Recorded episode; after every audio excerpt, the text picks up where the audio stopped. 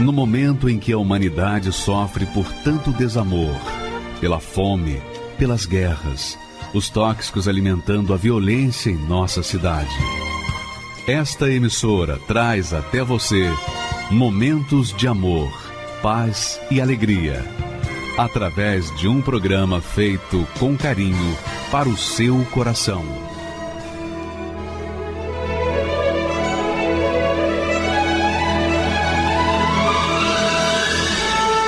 E agora, com você, a Palavra Amiga do Bispo Macedo.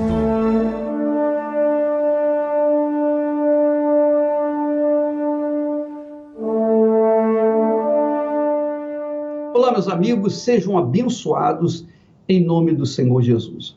Uma pergunta que sempre me é feita é: Bispo, por que é tão difícil o rico entrar no reino dos céus? Jesus falou quão dificilmente é a entrada de um rico no reino de Deus, no reino dos céus. Por quê? Porque ele é rico?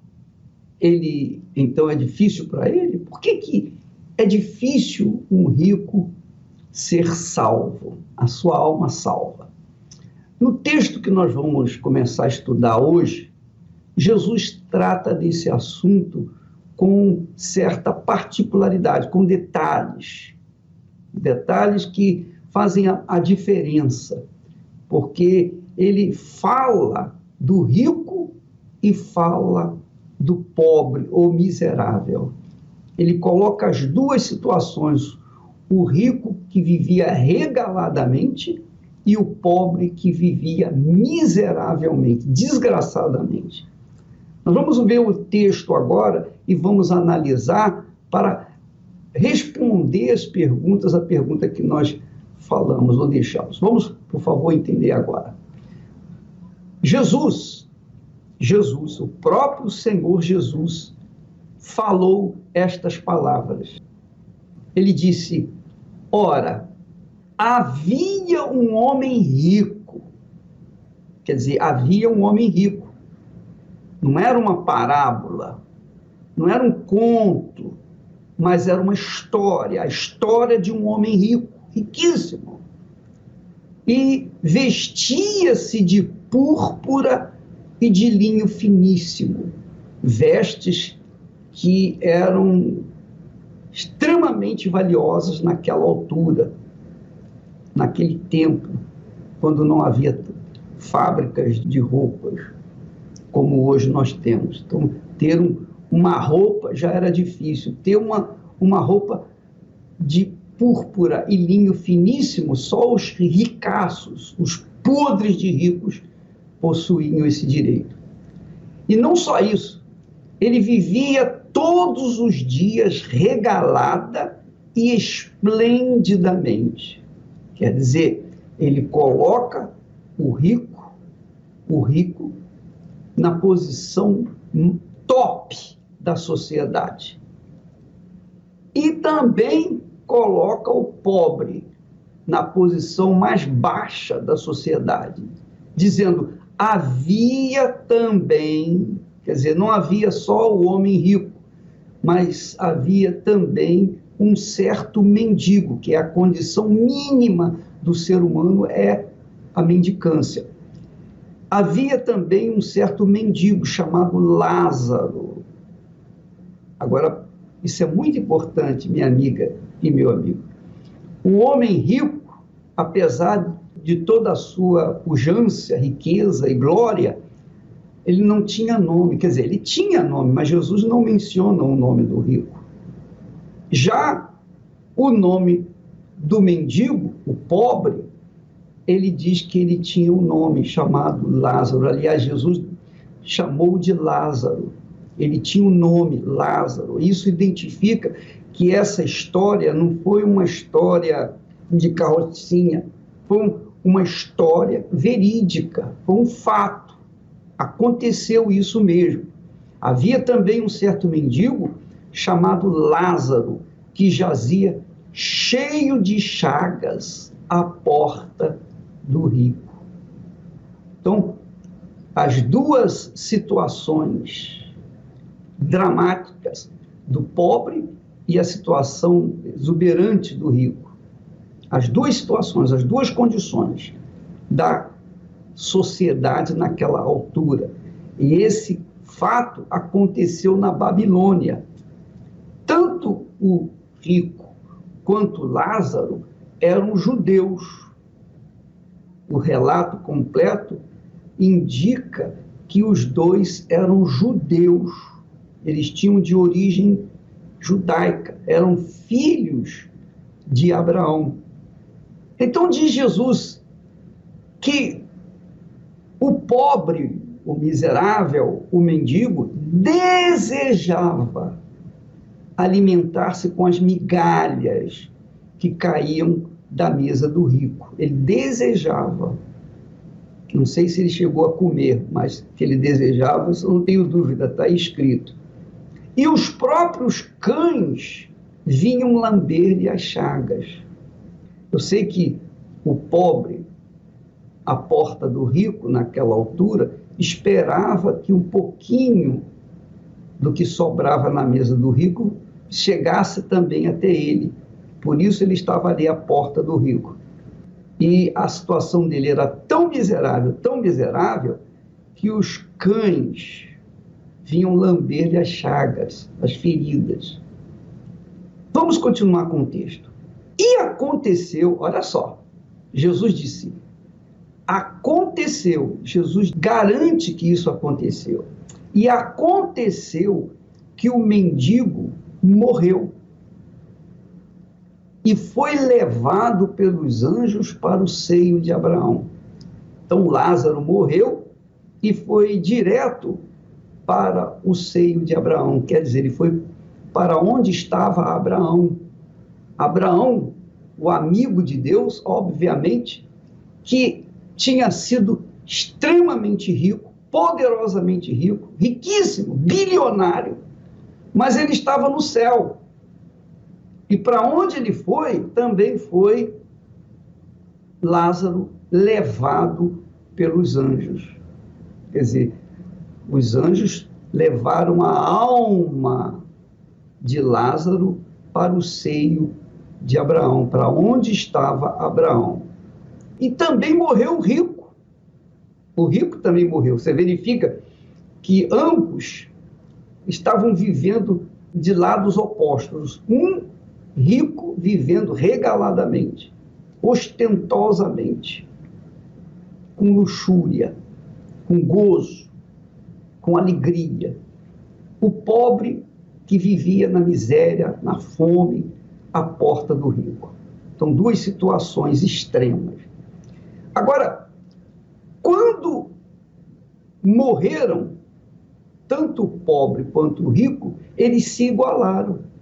Aí não tinha rico nem pobre. Não tem milionário nem miserável extremo. Todos, todos descem à sepultura. E a morte iguala a todos: ricos, pobres, brancos, negros, feios, bonitos, gordos, magros, bons e maus, todos morrem. Então a morte iguala todos. Jesus está mostrando isso aqui. Os dois morreram. Só que o mendigo morreu e foi levada, sua alma foi levada, transportada pelos anjos até onde estava Abraão, Isaac e Israel. Agora morreu o rico. Jesus não fala nada sobre que os anjos vieram pegar o rico e levar para o inferno, não. Nem para o céu, nem para o inferno.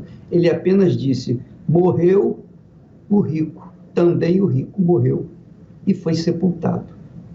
Obviamente que quando ele foi sepultado, houve aquela cerimônia ostentosa, né?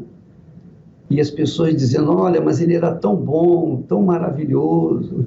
Depois que a pessoa morre, todo mundo é bom, não é?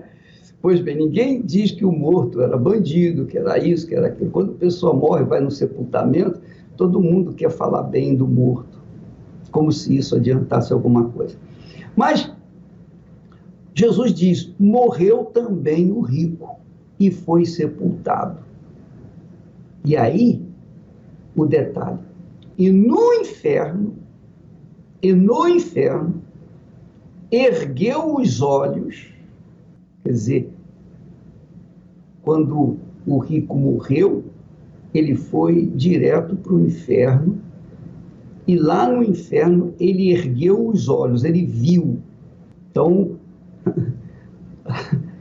a alma tem olhos aí para ver. A alma tem olhos para ver, para verem.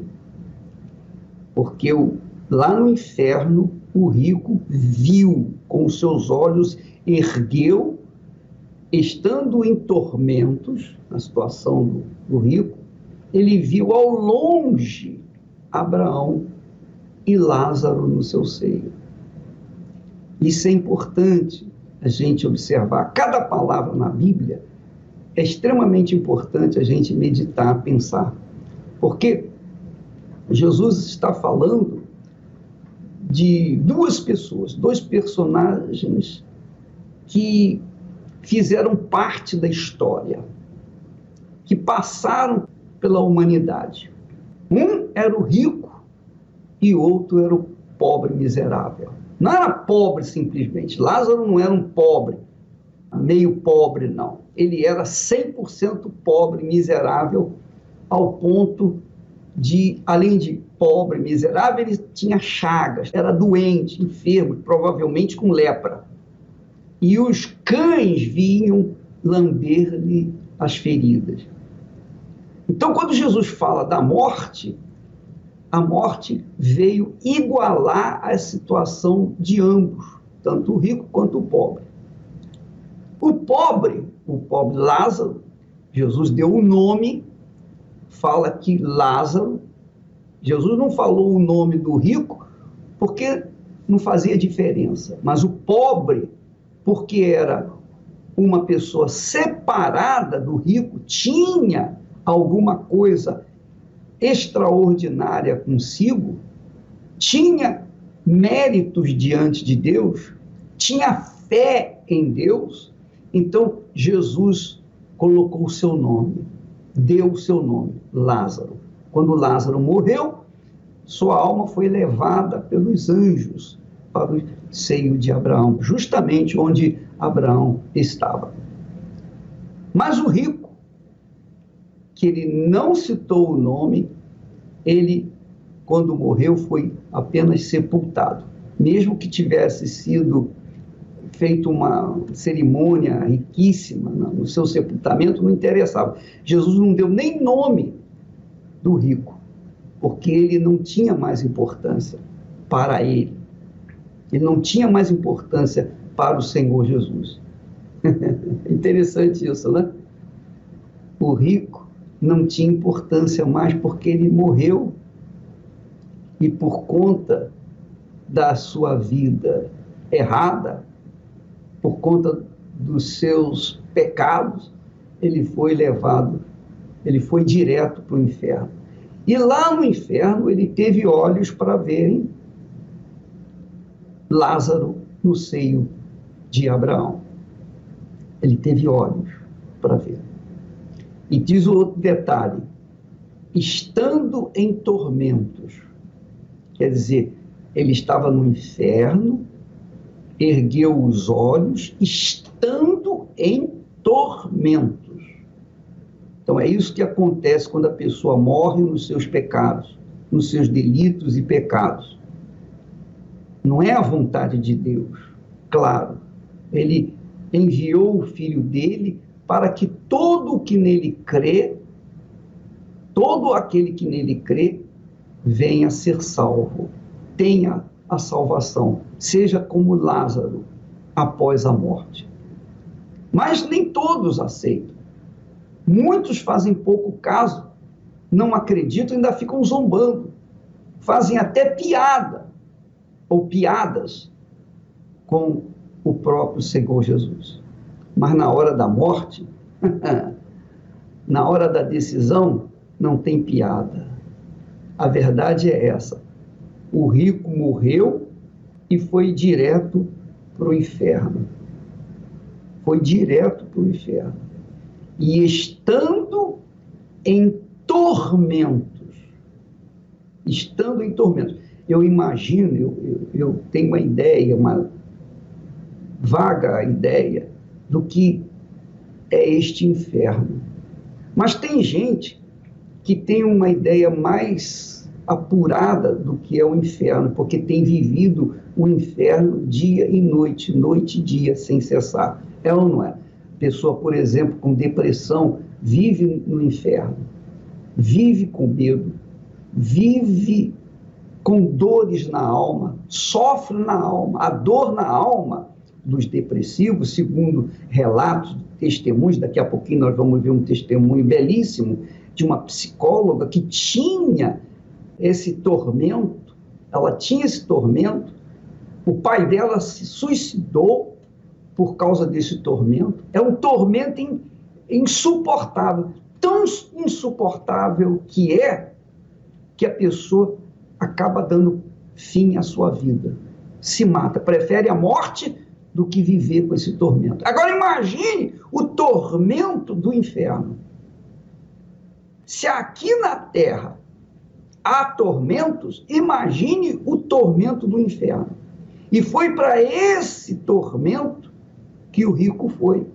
Foi para esse tormento que o rico, cujo nome Jesus não pronunciou, porque não era digno, ele não era digno, porque rejeitou a fé abraâmica, porque rejeitou a fé que Deus oferece às pessoas, então, quando morreu, mesmo na sua glória, na sua riqueza, na sua grandeza, quando morreu, se igualou ao pobre miserável Lázaro, que mais tarde, logo após a morte, foi para o seio de Abraão. Então, minha amiga, e, meu amigo, nós vamos dar continuidade nesse texto, vamos completá-lo, vamos continuar amanhã falando sobre esse texto e colocando outros detalhes dessa história verídica, que inclusive você pode assistir a novela no Rico e Lázaro, que conta essa história. Isso é uma história, não é parábola, não. Não é um conto da vovó para as pessoas, do vovô para as crianças, não. Aconteceu, diz aí o texto. Jesus disse: aconteceu. Aconteceu isso. Então, amiga e amigo, pense agora no destino da sua alma. Avalie bem para onde vai a sua alma, porque o seu corpo você cuida bem. A gente trata bem do corpo, não é verdade? Procura comer o melhor, não é verdade? Procura banhar o corpo, cuidar do corpo. E quando começa a aparecer as ruguinhas, às vezes a pessoa coloca um pouquinho de botox e se perde cabelo, faz implante. É ou não é? Vai para ginástica para perder peso, para manter o corpo sarado. O corpo é tratado como príncipe, como rei. Mas a alma é tratada como mendigo. É ou não é? A alma está aí dentro de você e ela é tratada por você como mendiga, porque você não dá a mínima importância para ela. Mas quando vem a depressão, quando vem o problema, quando vem a dor, quando vem as lutas, quando vem as difamações, as perseguições, as injustiças, quem sofre é a sua alma. Quem sofre é a sua alma, não é o seu corpo físico, é a sua alma. A sua alma vê com os seus olhos, a sua alma ouve com os seus ouvidos, a sua alma fala com a sua boca. Por exemplo, eu estou falando com você, é a minha alma que fala através da minha boca, que pensa com o meu pensamento, que usa os meus pensamentos, usa os meus ouvidos, se expressa com o meu corpo. É a minha alma. Então, quando eu trato da alma, quando eu priorizo a salvação da minha alma, eu sou sábio. Eu sou sábio. A Bíblia diz que aquele que ganha almas é sábio. Então, você, amiga e amigo, você que é uma pessoa vaidosa, muito vaidosa, extremamente vaidosa, você quer colocar melhor roupa, você quer viver do melhor regaladamente nesse mundo, mas você despreza a sua alma, amanhã nós vamos falar mais a esse respeito.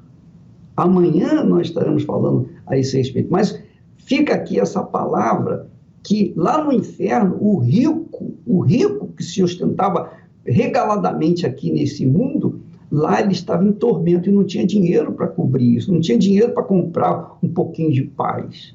Não tinha um dinheiro. E o pior de tudo, o rico lá no inferno viu, viu Lázaro, aquele que ele tinha visto a vida toda lá na porta, na sua porta, a porta da sua mansão, que desprezou, ele viu aquele homem que era miserável lá no mesmo lugar onde estava Abraão, amigo de Deus. Pense bem, minha amiga e meu amigo. Pense bem para onde vai a sua alma. Você que deve estar gemendo com problemas crônicos na saúde, na vida financeira, na vida familiar. Seu lar não é um lar, parece mais um hospício de tantas brigas, dissensões, inimizades, conflitos. É ou, não é? A sua casa parece um manicômio de tanta confusão. Por quê? Por que isso? Porque as almas que vivem debaixo do seu telhado estão famintas. Elas querem aquilo que Deus tem oferecido graciosamente. Mas você não, não dá a mínima para a alma sua. Você só trata do seu corpo, da sua beleza, que pouco a pouco vai definhando, é ou não é pouco a pouco a sua beleza vai definhando. E é a verdade. As pessoas vão definhando pouco a pouco, cada segundo, cada minuto, cada dia, cada semana, cada mês, cada ano vai definhando. As forças vão se esgotando. E um dia todos desceremos à sepultura. Pense nisso, minha amiga. Pense nisso. Para onde vai a sua alma? Para onde vai a sua alma? Você tem certeza da sua salvação? Se você morresse agora, nesse momento, você tem certeza que iria para o seio de Abraão ou para o inferno, aonde está até hoje em tormentos o rico? Hein?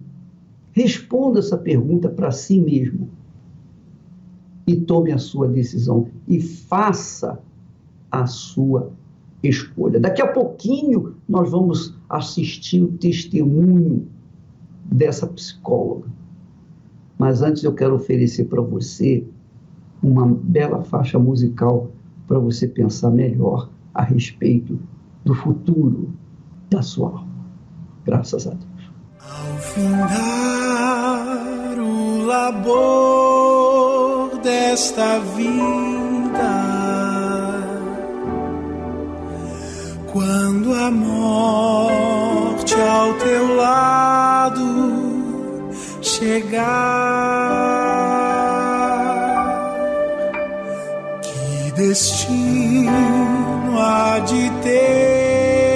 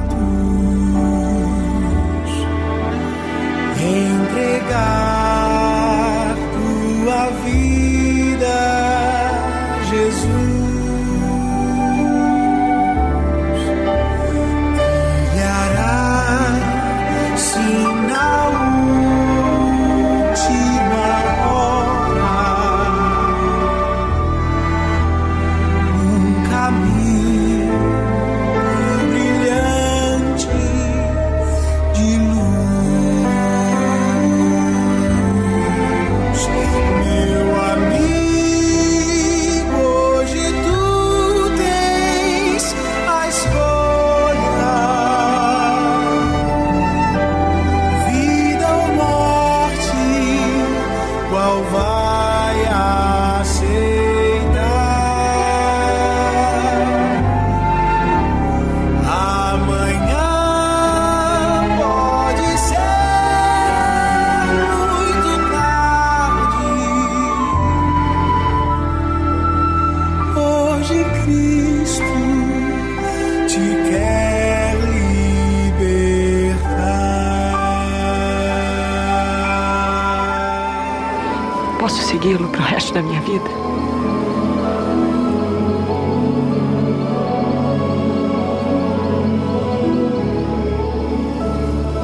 Que eu e o meu pai mais queremos.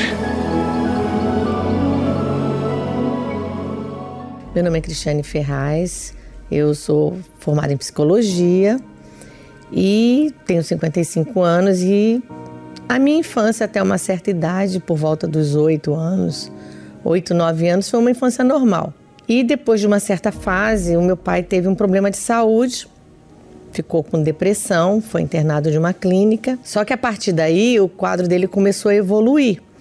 E aí ele começou a fazer oscilação de depressão com quadros de euforia, onde a psiquiatria começou eh, diagnosticou ele como psicótico maníaco depressivo. Pouco tempo ele ficava num estado normal, ele ficava ou deprimido ou em euforia. E nessas crises de euforia era o nosso inferno. Tinha dias que, conforme a doença foi evoluindo, é, a gente começou a dormir os três num quarto, eu, minha mãe e meu irmão. Porque a gente não sabia o que, que ele ia fazer. A gente vivia escondendo das pessoas o que se passava dentro de casa. A gente tinha vergonha daquilo. Porque não era nada fácil, só nós, nós que estávamos ali dentro, a gente sabia o que a gente estava passando.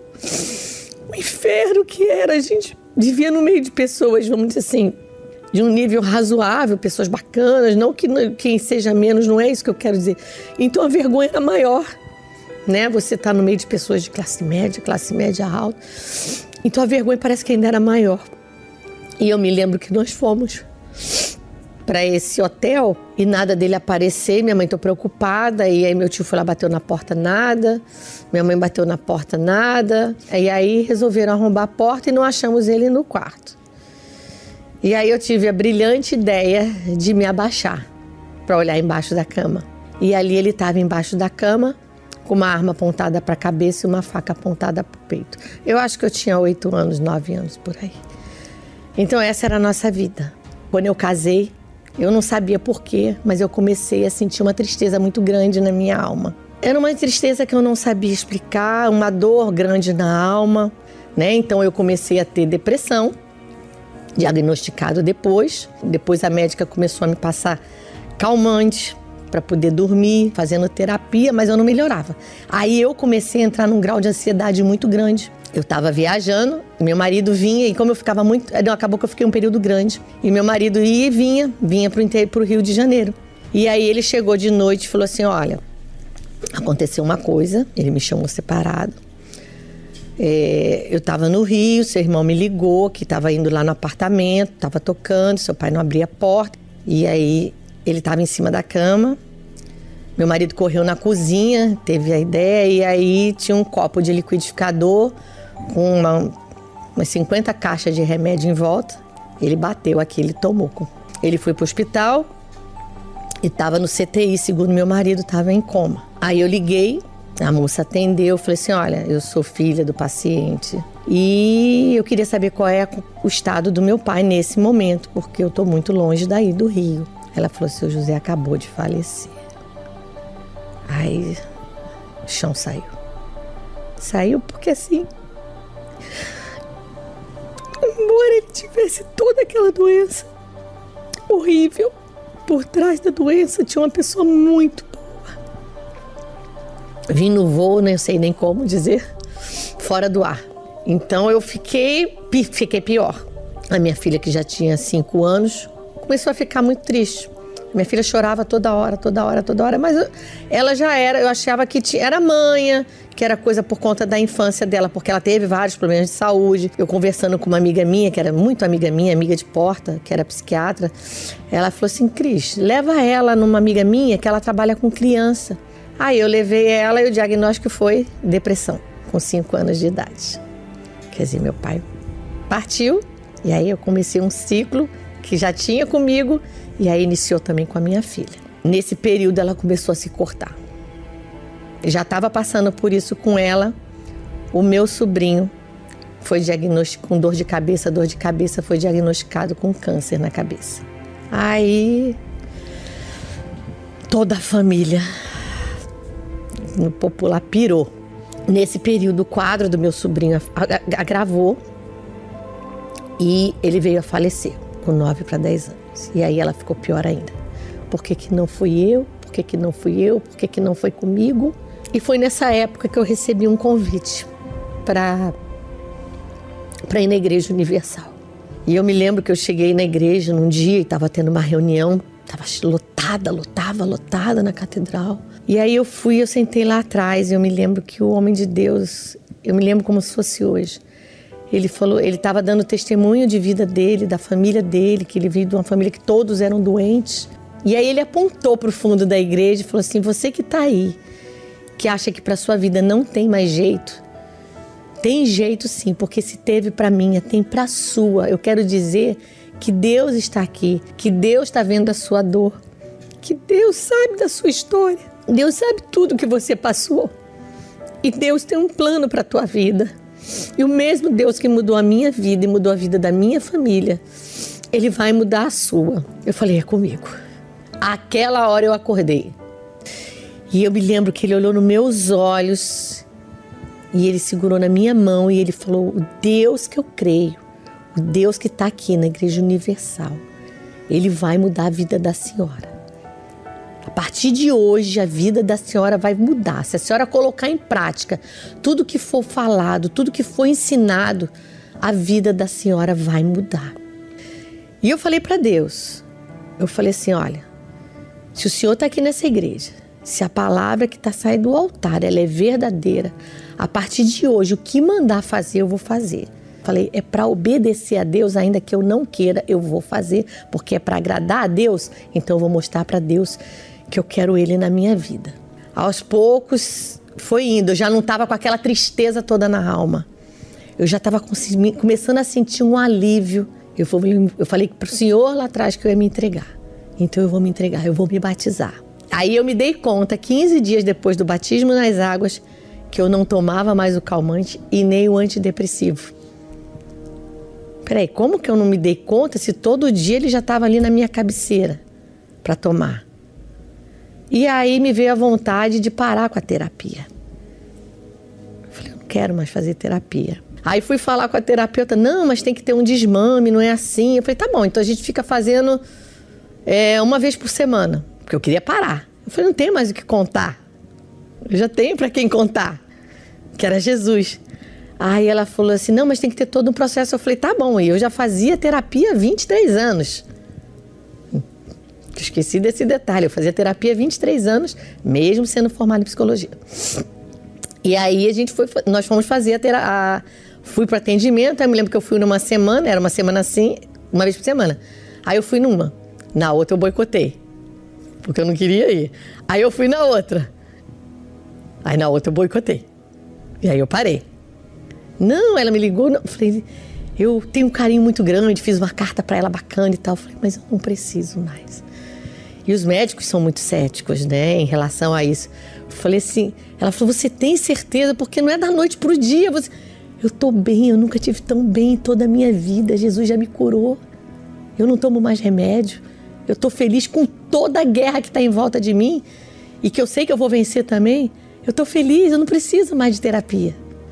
E aí eu continuei de fé em fé, de voto em voto, meus, fazendo meus propósitos, minhas orações, meus jejuns. Eu falei para Deus a partir de hoje, eu esqueço tudo que eu sei, tudo que eu estudei, todo o meu conhecimento, todos os livros de autoajuda, todos os meus achismos, tudo, tudo, tudo. A partir de hoje é só a tua palavra que vai fazer parte da minha vida. Eu preciso do teu espírito, eu preciso. E aí eu comecei a vir com mais frequência nas reuniões. Tinha dia que eu vinha de manhã e vinha de noite, porque eu queria. Eu, se o que eu sentia já era muito forte, sem ter o Espírito Santo, eu falando, Deus, com o teu espírito eu vou arrebentar, como diz o teu servo, eu vou arrebentar. Aí é, eu fui para casa, e, passei, conversando com uma amiga, muito. Conversando e tal. E eu falei, amiga, eu tô sentindo uma coisa tão forte dentro de mim, uma coisa tão boa. Ela falou assim: vai orar. Vai orar. O Espírito Santo tá querendo falar com você. O Espírito Santo tá querendo te batizar. Aí eu entrei, liguei o chuveiro, né? Falei, vamos pensar que eu tô tomando banho assim, ninguém me incomoda. Dobrei o joelho no chão e comecei a orar, orar, orar, orar. A buscar, a buscar. Eu me lembro como se fosse hoje. Eu busquei, busquei, busquei. Aí eu falei assim: Amém, Senhor. Graças a Deus. Quando eu falei graças a Deus, achando que não era, na mesma hora eu me lembro como se fosse hoje. Eu estava de joelhos no chão, eu levantei os braços e na hora veio aquela, aquela força, aquela luz, aquela alegria que tomou conta da minha alma. E eu comecei a. Eu, eu, eu, ao mesmo tempo que eu ria, as lágrimas desciam, mas eu me lembro como se fosse hoje primeiras palavras que eu falei, eu falei: Obrigado, Senhor. O Senhor me salvou. O Senhor me salvou. Ali eu tinha certeza do meu batismo com o Espírito Santo. Mas eu saí, eu estava tão alegre, eu ria, eu falava assim: oh meu Deus, se o banheiro fosse maior, eu saía rolando de alegria, de felicidade. Eu queria contar para todo mundo. Era a confirmação de que Jesus estava vivo dentro de mim e eu queria falar para todo mundo. Eu queria falar para todo mundo, aí para alguns aí você vira o chato, né? Mas eu não me importava, eu queria falar: oh, Jesus pode te curar, o Deus pode fazer isso na tua vida. E foi com essa força, né, do, do, do que Deus era vivo. E aí eu já queria fazer a obra de Deus, eu já queria seguir em frente. Aí já não era eu, já era Deus, olha, faz comigo o que o Senhor quiser. E foi com essa força, com essa ousadia que eu lutei contra a doença que estava na minha filha. E aí a minha filha começou a se alegrar. E em resumo, a minha filha, que não ia passar para o colégio, a minha filha passou no colégio, a minha filha cursou a, a melhor faculdade de psicologia do Rio de Janeiro. Ela fez psicologia. A minha filha está formada, meu filho é médico, tá todo mundo encaminhado, assim, Deus está fazendo a obra completa na nossa vida. Deus tem sido assim. A gente vê Deus em cada detalhe. Tem guerras, tem lutas? Tem. Mas a mão de Deus está sempre na frente, Deus está sempre conduzindo e dando força a gente. E essa alegria que está sempre presente, que é a alegria do Espírito Santo, essa nada pode tirar. Eu tenho paz com o Espírito Santo, eu tenho alegria da salvação. Eu posso estar enfrentando muitas guerras, lutas, problemas, como é inerente ao ser humano, mas eu tenho paz. Com o Espírito Santo, eu tenho tudo. Sem Ele, eu não sou nada. Eu posso conquistar muitas coisas nesse mundo, mas se eu não tiver o Espírito Santo, eu não tenho nada. Ele é a minha alegria, Ele é tudo na minha vida, Ele é a maior riqueza que eu posso ter na minha vida. Tomai e comei. Isto é o meu corpo. A Santa Ceia é uma cerimônia muito especial. É a representação do sacrifício do Senhor Jesus através do pão que simboliza o seu corpo e o cálice com o suco de uva que representa o seu sangue derramado na cruz para a remissão dos nossos pecados. Bebei dele todos, porque isto é o meu sangue. O sangue da nova aliança que é derramado por muitos para a remissão dos pecados. Quem não come da sua carne e não bebe o seu sangue, não tem parte com Cristo. Quando participamos da Santa Ceia, nos apoderamos da vida que o sacrifício do Cordeiro de Deus nos concedeu por meio da sua morte e ressurreição. Quem participa da Santa Ceia entra em aliança com o Senhor Jesus e encontra a nova vida que vem de Deus. Se é vida que você deseja, saúde, paz, perdão, avivamento, batismo com Espírito Santo, então esteja conosco nesta quarta-feira e juntos vamos sentar à mesa do Senhor e celebrar com alegria e gratidão o que ele fez por amor a todos nós. Quarta-feira, às 10 horas, 15 horas e 20 horas, no Templo de Salomão ou em uma Universal. Meu nome é Jaqueline dos Santos, tenho 38 anos, sou fotógrafa e eu fui vítima de fake news. Eu não gostava da igreja e não gostava também do Bispo Macedo. O que eu conhecia da igreja é que ela só pedia dinheiro, que o Bispo Macedo era um ladrão, que ele era líder de uma gangue, que ele estava ali só para pedir dinheiro. Eu não acreditava em nada do que eu ouvia de positivo na igreja, somente do que me passavam, que eram o lado negativo. Eu tinha um pensamento muito negativo quanto à pessoa do Bispo Macedo, mesmo sem conhecer ele eu não gostava, eu não queria ouvi-lo, é, eu achava que ele era ali o líder, que ele estava à frente de tudo e que realmente ele queria pegar o, o dinheiro das pessoas, que ele agia de má fé com aquelas pessoas que não tinham conhecimento nenhum. Por várias vezes eu ouvia notícias é, negativas referente à igreja na televisão. As pessoas também que ouviam essas notícias também acabavam nos envenenando ainda mais por mais que eu estivesse sofrendo, era um lugar que era o último lugar onde eu colocaria os meus pés, ao ponto de eu chegar a falar em público que eu jamais colocaria os meus pés na Igreja Universal, porque era uma igreja que queria pegar o meu dinheiro. Chegava ao ponto de acreditar que era pago. São pessoas contratadas ou pessoas que estão ali junto com ele, que de alguma forma estão sendo beneficiadas também. Eu era uma pessoa muito orgulhosa. Apesar de tudo, eu estava passando por um problema de depressão. É, tinha problemas também na vida sentimental, onde eu não conseguia dar certo com ninguém. Problemas financeiros devido à doença do meu pai. O meu pai ele foi diagnosticado com tuberculose a ponto dos médicos desenganarem ele e darem apenas seis meses de vida para ele. Naquela época, meu pai chegou a gastar todo o dinheiro que ele tinha guardado com internação, com medicamento, com remédios, com, com hospitais. E eu lembro que na época a gente até chegou a frequentar um centro espírita para levar ele, pra, porque a gente não tinha mais saída. A gente não, já não via mais, o médico já tinha desenganado. Então, tudo que apontavam para a gente, a gente ia. E eu lembro que um tio meu é, chamou a minha mãe e conversou com ela referente a esse centro. E ela levou o meu pai até lá com o meu tio, para tentar é, receber a cura. Ele somente piorou. Na verdade, nada aconteceu. É, ele continuou da mesma forma. Meu pai ele chegou a perder 14 quilos em três meses. Ele já não conseguia andar. Ele perdeu o emprego nessa época também. Ele parou de trabalhar porque ele ia trabalhar e quando ele voltava, ele, quando ele chegava lá, ele, ele não conseguia. Ele perdia o ar. Então ligavam para minha casa para alguém buscar ele no trabalho. Então a gente foi perdendo tudo. Tudo que a gente tinha foi se destruindo diante dos nossos olhos. A minha mãe tinha uma vizinha que sempre chamou ela para a Igreja Universal. Isso há anos ela vinha convidando a minha mãe, mas devido à situação, devido a gente achar que, é, que resolveríamos, ela não, não aceitou de imediato. Ela demorou um tempo para aceitar. Essa vizinha insistiu e ela disse para minha mãe, falou assim, olha, eu tenho certeza que lá o seu marido vai ser curado. E minha mãe resolveu ir. E eu lembro que um mês depois eu comecei a ir com ela também. Primeiro dia que eu coloquei os meus pés na igreja, a cura não foi nem para o meu pai, foi dentro de mim eu senti uma diferença naquele primeiro dia. Foi, foi algo incrível, algo que eu nunca tinha sentido em lugar nenhum, com ninguém. E eu lembro que o pastor estava ali e tudo que ele falava no altar era tudo que eu precisava ouvir. E naquele dia eu reconheci que ali era um lugar diferente. O lugar onde eu iria mudar de vida. Não é somente a, a situação do meu pai, mas a minha vida ia mudar ali porque eu era uma pessoa católica e o conhecimento que eu tinha de Deus era muito raso. Eu não conhecia Deus, eu não conhecia a Bíblia. E quando eu comecei a frequentar as reuniões, é como se os meus olhos se abrissem para tudo.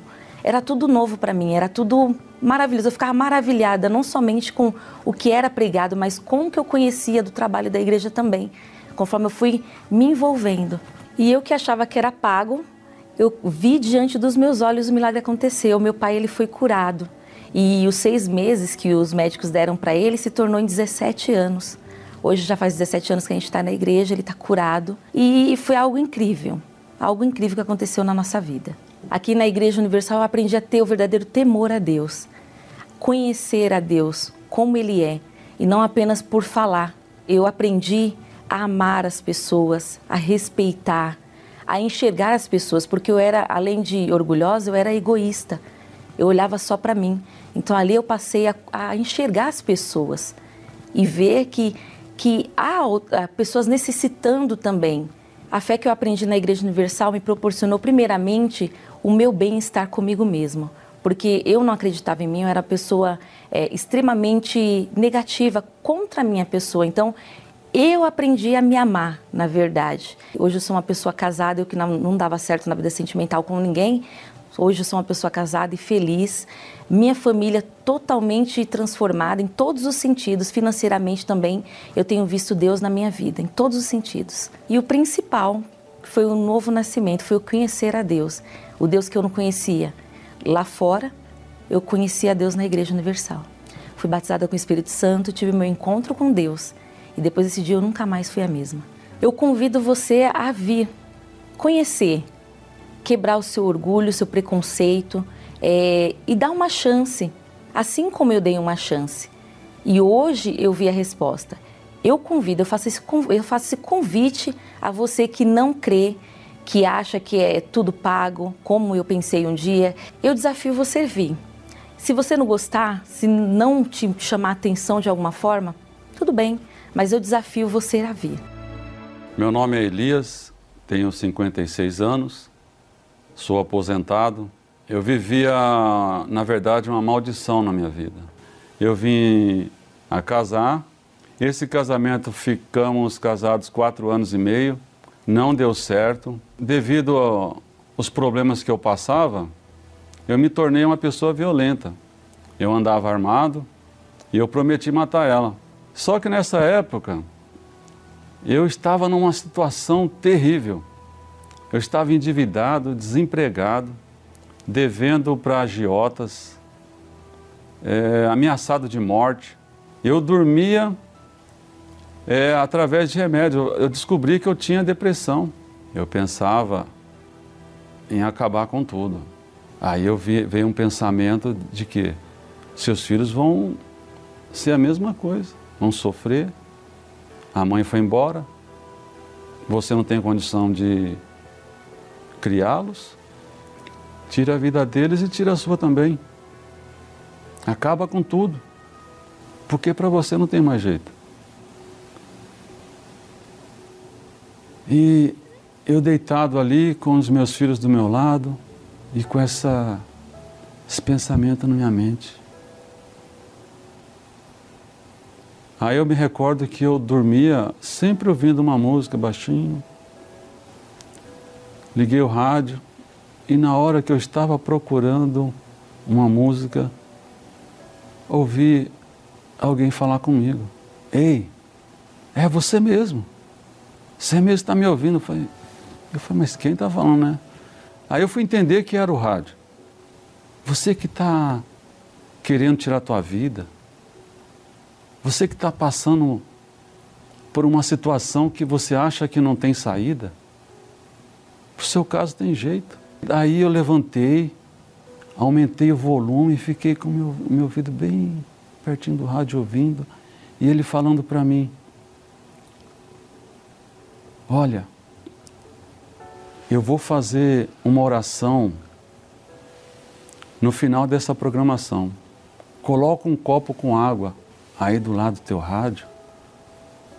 E se você de repente não estava dormindo, você vai dormir. Ali naquele momento ali de tirar a minha vida dos meus filhos, aquele homem apareceu falando aquilo para mim. Eu falei: "Poxa vida, faça o melhor. Se você tiver um televisor aí, liga ele agora. Eu vou colocar minha mão na tela, coloca a sua mão na, na, na minha mão. Aí eu desci correndo, fui lá na sala, liguei a televisão e na hora da oração eu coloquei minha mão, mas eu estava tão ruim que eu abracei a TV como se eu estivesse abraçando o bispo Clodomir ali. Aí acabou a oração, senti assim um alívio. Ele falou para mim, para mim assim, né? Falando na televisão, ó, oh, vem buscar Deus. E eu desliguei a televisão, voltei para o meu quarto, abracei meus filhos, abracei meus filhos e pedi perdão para eles ali, eles mesmos dormindo. E fui dormir. A reunião era, era, era às 8 horas da manhã, eu perdi a hora. Eu dormi a noite toda, perdi a hora, tomei uma decisão e fui para a igreja. No mesmo dia, eu, desculpa, eu lembrei que tinha uma igreja próxima da minha casa. Próximo a dizer, uns dois quilômetros e meio. Eu não tinha dinheiro, fui a pé. Aí participei, me senti bem. Aí voltei para casa tranquilo, leve. Aí eu falei, eu vou voltar. Eu tomei uma decisão. A partir daquele dia, eu descobri que cada dia era uma determinada oração para uma área da minha vida. Eu estava com a vida destruída. Eu falei, eu tenho que ir na igreja todos os dias. Fiquei firme na fé, me batizei nas águas, entendi o que era o batismo, me batizei nas águas. E o pastor falou do Espírito Santo. Que quando o Espírito Santo viesse sobre a minha pessoa, eu ia receber o poder. Aí eu buscando ali, aí o Espírito Santo veio sobre mim. Ali foi muito forte.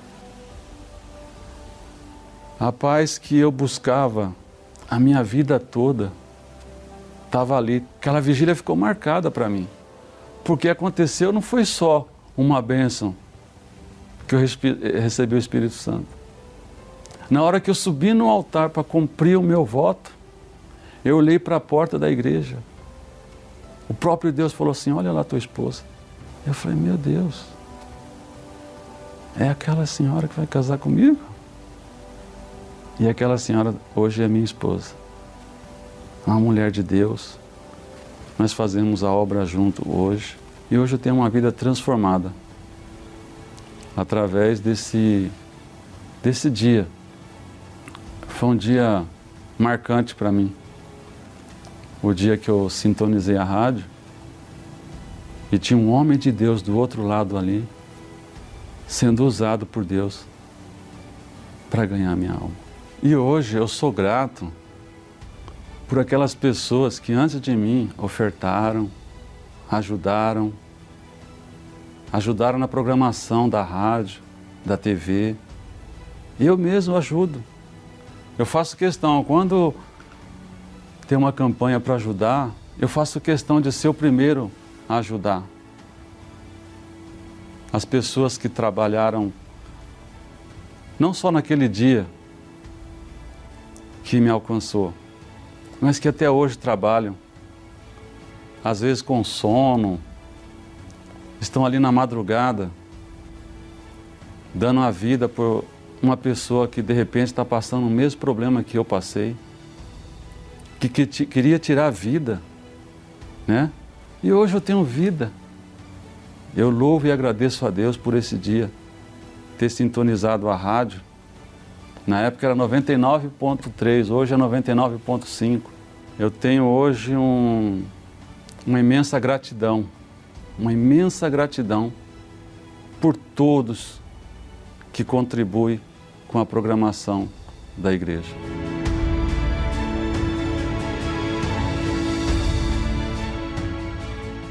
Elevo os meus olhos para os montes,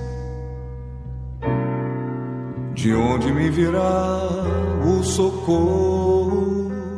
Ó oh, meu Pai querido, meu amado Senhor, eu te louvo e te agradeço, porque nesse trabalho da fé que o Senhor nos tem dado, não há como errar, não há como falhar porque é a tua palavra que está sendo proclamada. E o Senhor disse: A palavra que sair da minha boca não voltará para mim vazia. E a tua palavra, meu Pai, seja por qualquer pessoa, quando ela fala, ela traz o resultado. E eu peço, meu Pai, em nome do Senhor Jesus, por essas pessoas, porque o Senhor mandou que a gente curasse os enfermos, libertasse os oprimidos, que pregasse o Evangelho do Reino de Deus. Ó oh, meu Senhor, que aconteça agora, agora mesmo, nesse momento, enquanto nós estamos falando contigo desça o teu espírito para livrar essa pessoa dos tormentos que ela tem vivido. Eu te suplico, meu Pai, venha ao encontro da necessidade de todos os que estão gemendo. Gemendo. Em nome de Jesus eu te peço e te agradeço. E quem crê, diga amém e graças a Deus. Vamos beber da água pela fé em nome do Senhor Jesus. O Senhor é quem te guarda, é a tua sombra direita. Ele guarda a tua alma, te protege contra o mal. Ele guarda a tua entrada e a tua saída, desde agora e para sempre. O Senhor é quem te guarda, a tua sombra direita. Ele guarda a tua alma, te protege contra o mal. Amanhã nós estaremos de volta nesse horário. Que o Espírito Santo fique com vocês, em nome do Senhor Jesus. Amém.